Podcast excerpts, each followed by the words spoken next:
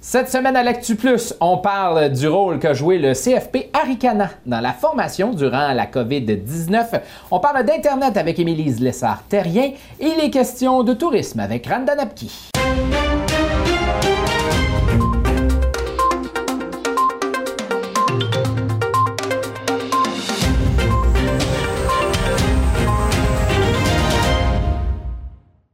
Cette semaine, Mathieu, on a parlé de déconfinement progressif, tranquillement, pas vite, en parlant des centres commerciaux et Ouais. des campings, entre autres. Ben oui, ça se poursuit. Donc, on va pouvoir euh, aller magasiner dans nos euh, centres commerciaux de la région. On en a parlé dans les dernières semaines. Ça va pas super bien nécessairement. Du moins, on peut le penser avec les nouvelles qui sortent, là, les différents magasins qui soit ferment leurs portes ou euh, se placent sous la protection euh, contre les créanciers. Mais bon, donc à partir du 1er juin, ça va pouvoir euh, rouvrir. Je me que t'as hâte. Ben ouais, mais j'ai aussi hâte pour euh, que tout le monde qui nous a posé la question euh, dans les dernières semaines puisse arrêter de nous la poser. Les campings, enfin, le 1er juin aussi. Ah, t'as été poli au moins, t'as bien dit ça. Non, mais Euh, on, a- on en a eu beaucoup de questions, on, on va se le dire, mais euh, on est content pour eux. Ils vont pouvoir aller profiter des campings, profiter Ouais. du, du grand air. Donc, les gens, les propriétaires de roulottes, l'été, le beau temps arrive.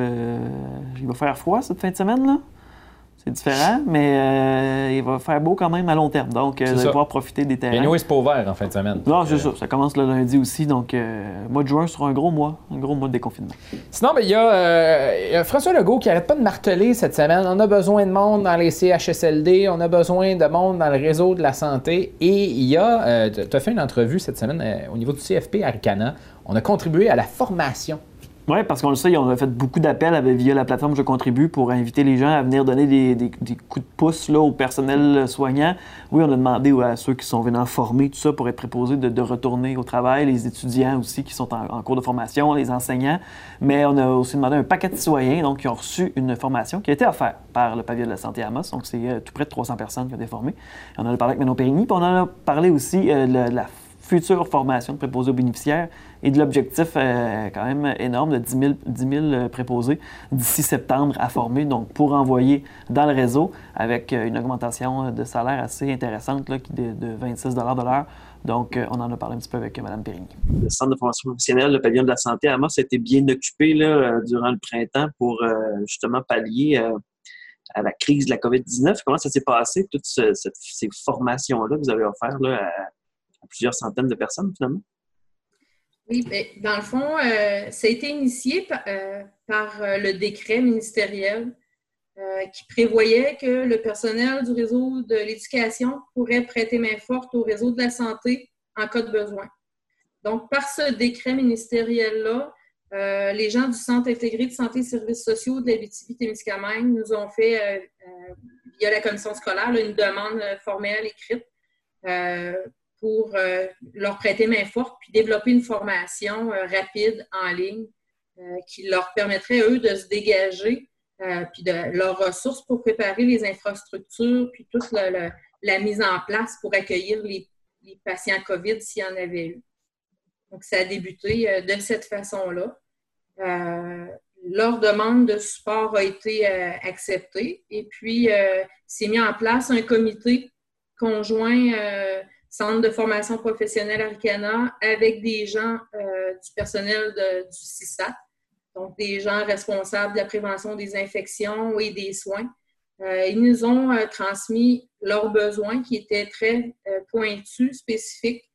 Ils voulaient que ce soit une formation courte, que ce soit une formation en ligne. Euh, il y a eu un comité collaboratif entre les gens du Centre de formation Aricana, les gens du CISAT, et ils ont soumis leurs besoins qui étaient précis pour que ce soit une formation courte, une formation à distance. On a eu beaucoup de discussions sur le fait, euh, est-ce qu'on a une partie pratique euh, euh, avec les enseignants, puis si oui, de quelle façon on peut l'organiser, et au bout du compte, considérant le contexte et l'impossibilité pour nous d'accueillir euh, des gens dans nos établissements à ce moment-là, on a opté que ce soit une formation uniquement en ligne, et la partie pratique se fait une fois la formation euh, de quatre heures terminée. Euh, quand ils sont prêts à accueillir les nouveaux travailleurs, ils font l'évaluation pratique euh, par du personnel du CISA. OK, Ah, super. Ouais, c'est ça, ça c'est ce qui est c'est ce qui est particulier, c'est tout le développement des logiciels en ligne, Internet. c'est une plateforme web, dans le fond, que vous avez développé aussi rapidement? Ouais. c'est ça. Nous, dans le fond, on avait déjà une plateforme euh, qui s'appelle TICFP.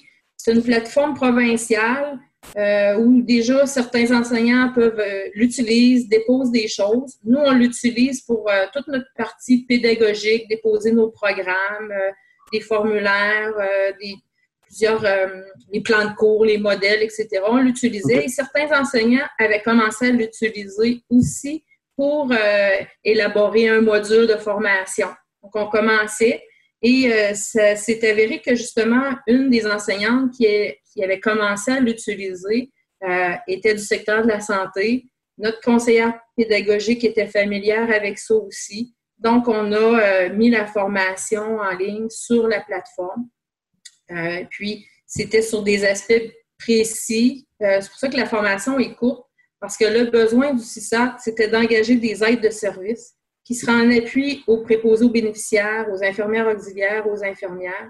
Puis qu'est-ce qui était primordial pour eux, c'est que les gens connaissent la façon d'éviter euh, la propagation euh, des virus, transmission, euh, la chaîne de transmission. Donc, comment se laver les mains, pourquoi le faire, quand le faire, comment mettre les gants, comment mettre le masque, la visière, la jaquette ou la, blouse, puis comment l'enlever de façon sécuritaire. Ça, c'était primordial qu'il soit en mesure de comprendre ça. Puis mhm. l'autre élément, c'est euh, l'aide à l'alimentation.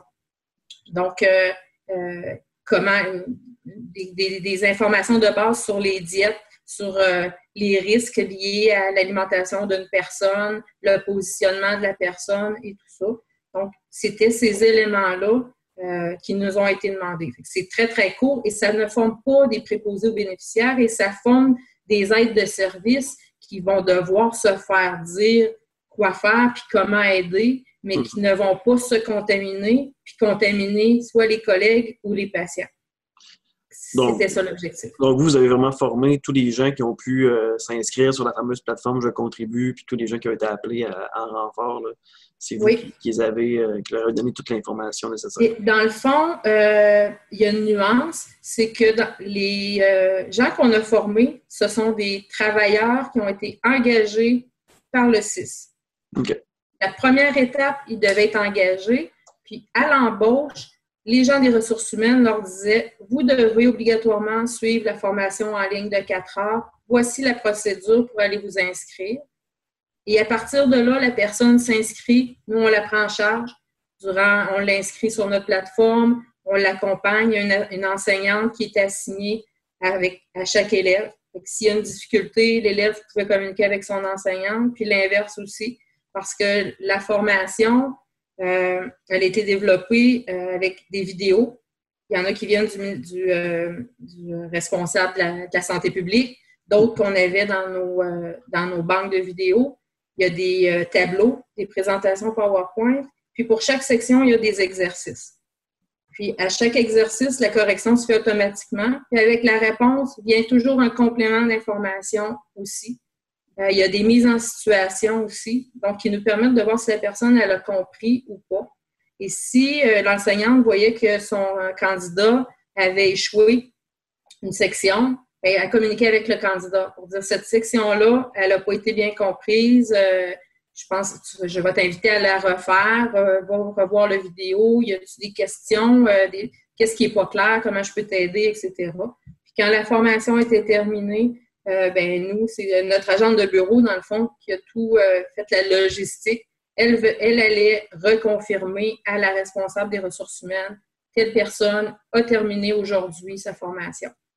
Puis eux, à partir de là, ben, ils allaient donner les rendez-vous pour que la formation pratique puisse, euh, la, pas la formation, mais l'évaluation pratique puisse se faire dans les établissements de santé. Puis, puis, comment on a vu aussi que notre formation était efficace, euh, c'est que les, gens qui se présentent pour aller faire le test pratique étaient en mesure de réaliser ce qu'on leur demandait, autant au niveau lavage des mains que port des équipements. Ils étaient capables de réaliser les activités, même s'ils ne l'avaient pas fait concrètement parce qu'ils n'avaient pas le matériel en main pour le faire. Sinon, euh, bon, là, ça avait eu un gros printemps. Donc, là, avec les nouvelles euh, aujourd'hui, l'annonce de M. Legault au niveau des préposés aux bénéficiaires, est-ce que vous pensez que vous allez être interpellé là-dessus aussi? Vous allez avoir un, été. Euh, oui, c'est sûr qu'on a déjà été interpellé hier.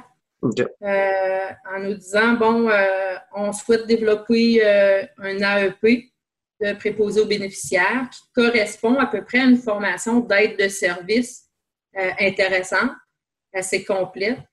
375 euh, heures. on a été sollicité pour voir si on avait euh, une personne qui pourrait siéger euh, sur ce comité de, développement-là. Et oui, on a levé la main. Donc, on va travailler à l'élaboration de la formation. Quand ça va être approuvé, on sera en mesure de l'offrir. Et, ça, c'est comment vous nous entendez quand l'Internet coche chez vous? Oui. Et justement, on a parlé beaucoup d'Internet cette semaine. Euh, le fait qu'il n'y ait pas de projet en Abitibi-Témiscamingue qui ont été retenus par le programme au Québec, euh, ça a fait jaser bien du monde. Tu en as parlé avec Émilie Desarteriens, d'ailleurs. Oui, parce que bon, les élus euh, de la région ont beaucoup réagi, la table des préfets, on a reçu le maire d'Astou là-dessus aussi, et Québec solidaire a proposé son plan pour électrifier, internetiser les euh, ruralités, on va le dire comme ça. Non, mais en fait, j'ai dit électrifié parce que c'est un peu comme l'électrification à, une certaine époque. Euh, mais maintenant, c'est le branchement des, euh, des, rangs qui est la nouvelle réalité, c'est le nouveau besoin. Donc, Québec solidaire souhaite nous brancher sur la fibre, rien de moins. Et Émilie Lessardien pense que c'est beaucoup plus réaliste qu'on pourrait le penser. Le gros projet, dans le fond, que vous proposez, finalement, pour donner un vrai coup de barre dans le branchement des régions, plutôt que d'annoncer euh, des, des, des, saupoudrer des sommes dans les régions, puis que finalement, euh, on ne veut pas trop faire confiance aux entreprises, on veut aller ailleurs, finalement, on veut penser différemment. C'est ça que vous proposez aujourd'hui? Oui, exactement. Donc, on voit là, que la desserte Internet euh, dans les régions du Québec, c'est problématique. La crise actuelle exacerbe aussi cette problématique-là, étant donné qu'il y a énormément de gens qui sont maintenant en télétravail. Nos élèves sont euh, aussi à la maison, en école à distance. Beaucoup de nos entreprises qui se tournent vers euh, la vente en ligne. Et on voit là, que notre réseau ne peut pas supporter toutes ces, toutes ces nouvelles occupations-là. Alors, euh, nous, ce qu'on propose, Québec solidaire, c'est vraiment de donner un coup de barre dans le réseau. On considère que Internet, c'est un service essentiel au même titre que l'électricité, les réseaux d'aqueduc, et que ça devrait être une infrastructure qui est publique.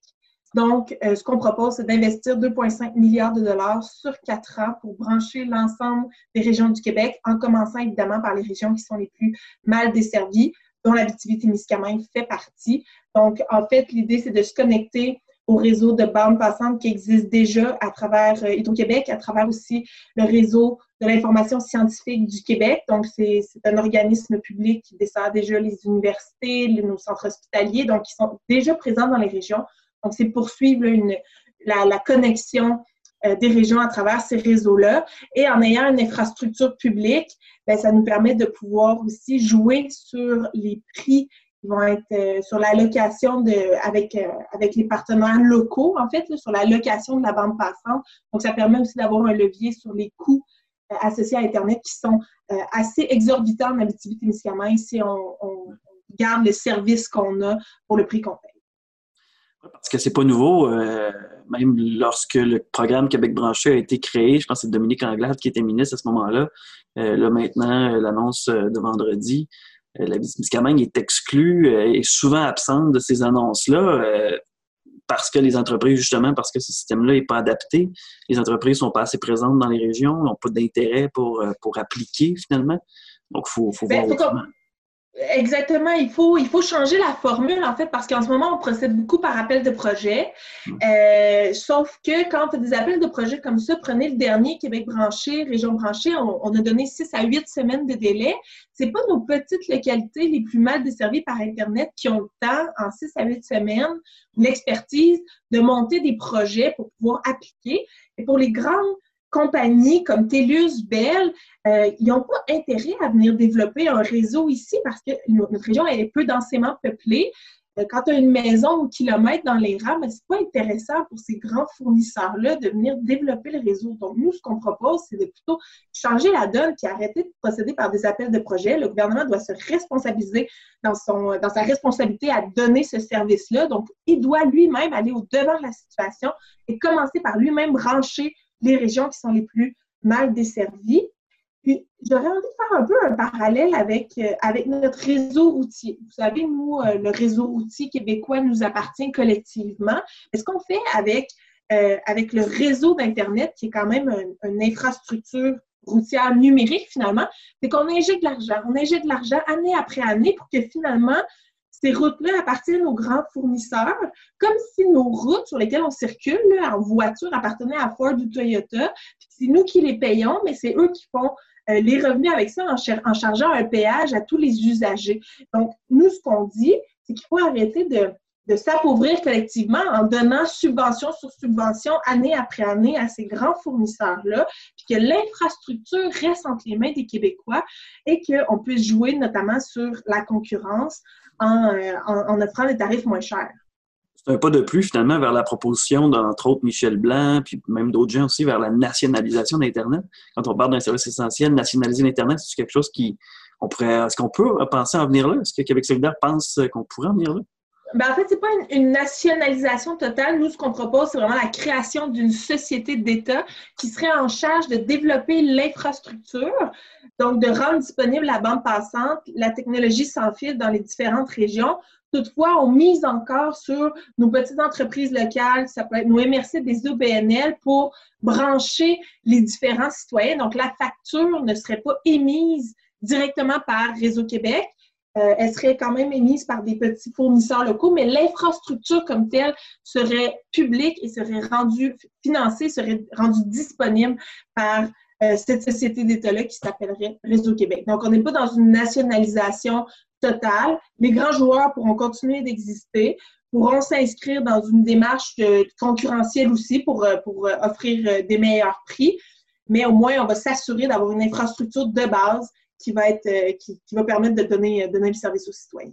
On aime ça, jaser de tourisme avec Randan Apki. Tu as eu la chance de lui parler euh, cette semaine, Mathieu? Oui, parce que ça a été, bon, on a parlé un petit peu en début d'émission, c'était une grosse semaine pour le tourisme, donc des très bonnes nouvelles, intéressantes, parce qu'il y a des craintes pour le milieu touristique, mais bon, cette reprise-là, c'est un deuxième pas qui se fait pour essayer de, de, profiter de nos activités touristiques puis d'aller aider nos entreprises aussi locales, régionales. D'ailleurs, le message est lancé par la NAPKI. Profitez-en, allez dans vos, euh, vos, infrastructures touristiques, allez visiter vos attraits au projet chez vous, réappropriez-vous la nature. Euh, c'est le temps parce que là, on ne sera pas dérangé par personne. Ça va être à nous autres. Donc, euh, voilà. c'est maintenant officiel. Les campings, les chalets rouvrent. c'est quand même une industrie importante pour la BTV. Donc, j'imagine que du côté de la TR, on était très heureux d'entendre ça hier après-midi. Oui, on est vraiment, vraiment très heureux parce que ça l'annonce la saison touristique que la ministre nous parle depuis plusieurs semaines. Et nous, on a besoin de euh, cet achalandage-là pour que nos entreprises puissent demeurer ouvertes. Euh, nos campings, euh, nos résidences de tourisme, nos hôtels et surtout nos pourvoiries. Ça, là, des gens de la région là, qui ont jamais vécu un séjour en pourvoirie. Vous avez la chance cet été de vivre ça. Vous en allez dans la forêt, vous faire gâter, puis être au bord d'un lac, c'est merveilleux. Fait qu'il va y avoir de la circulation chez nous cet été. C'est triste pour certains attraits qui ne pourront pas ouvrir parce qu'ils ne sont pas en mesure de suivre les guides sanitaires à cause des mesures de distanciation. On a des petits attraits. C'est euh, vraiment drôle d'été, mais ce qu'on souhaite, c'est qu'on puisse passer à travers et qu'il y ait assez d'achalandage intra-régional pour permettre à nos entreprises de, de passer cette crise-là. Est-ce qu'on a confirmé l'ouverture des hôtels, dans le fond, hier, ou c'était juste les chalets, les campings? Les hôtels sont ouverts depuis le début. Oui, c'est ça. Comme service essentiel, certainement. Oui, mhm. oui. On peut aller dans les hôtels. Les guides sanitaires ont tous été approuvés par la santé publique pour chaque secteur d'activité. Exemple, pour les pourvoiries, on leur guide sanitaire. Et je peux vous dire que chez nous, en région, on fait une méchante belle job. Je peux vous le dire parce que j'ai on a contacté plusieurs de nos membres. Ils prennent ça au sérieux. L'enjeu là-dedans, le défi, c'est que les Québécois prennent ça au sérieux aussi puis qu'ils respectent les consignes sanitaires si on ne veut pas reculer euh, puis retourner dans nos maisons en confinement. Qu'est-ce qu'on sait aussi au niveau des, attraits? On pense au refuge Pajot, la Cité de l'Or. Euh, qu'est-ce qui, qu'est-ce qui en est pour, pour eux? Est-ce qu'ils ont leur, leur goût pour ouvrir ou.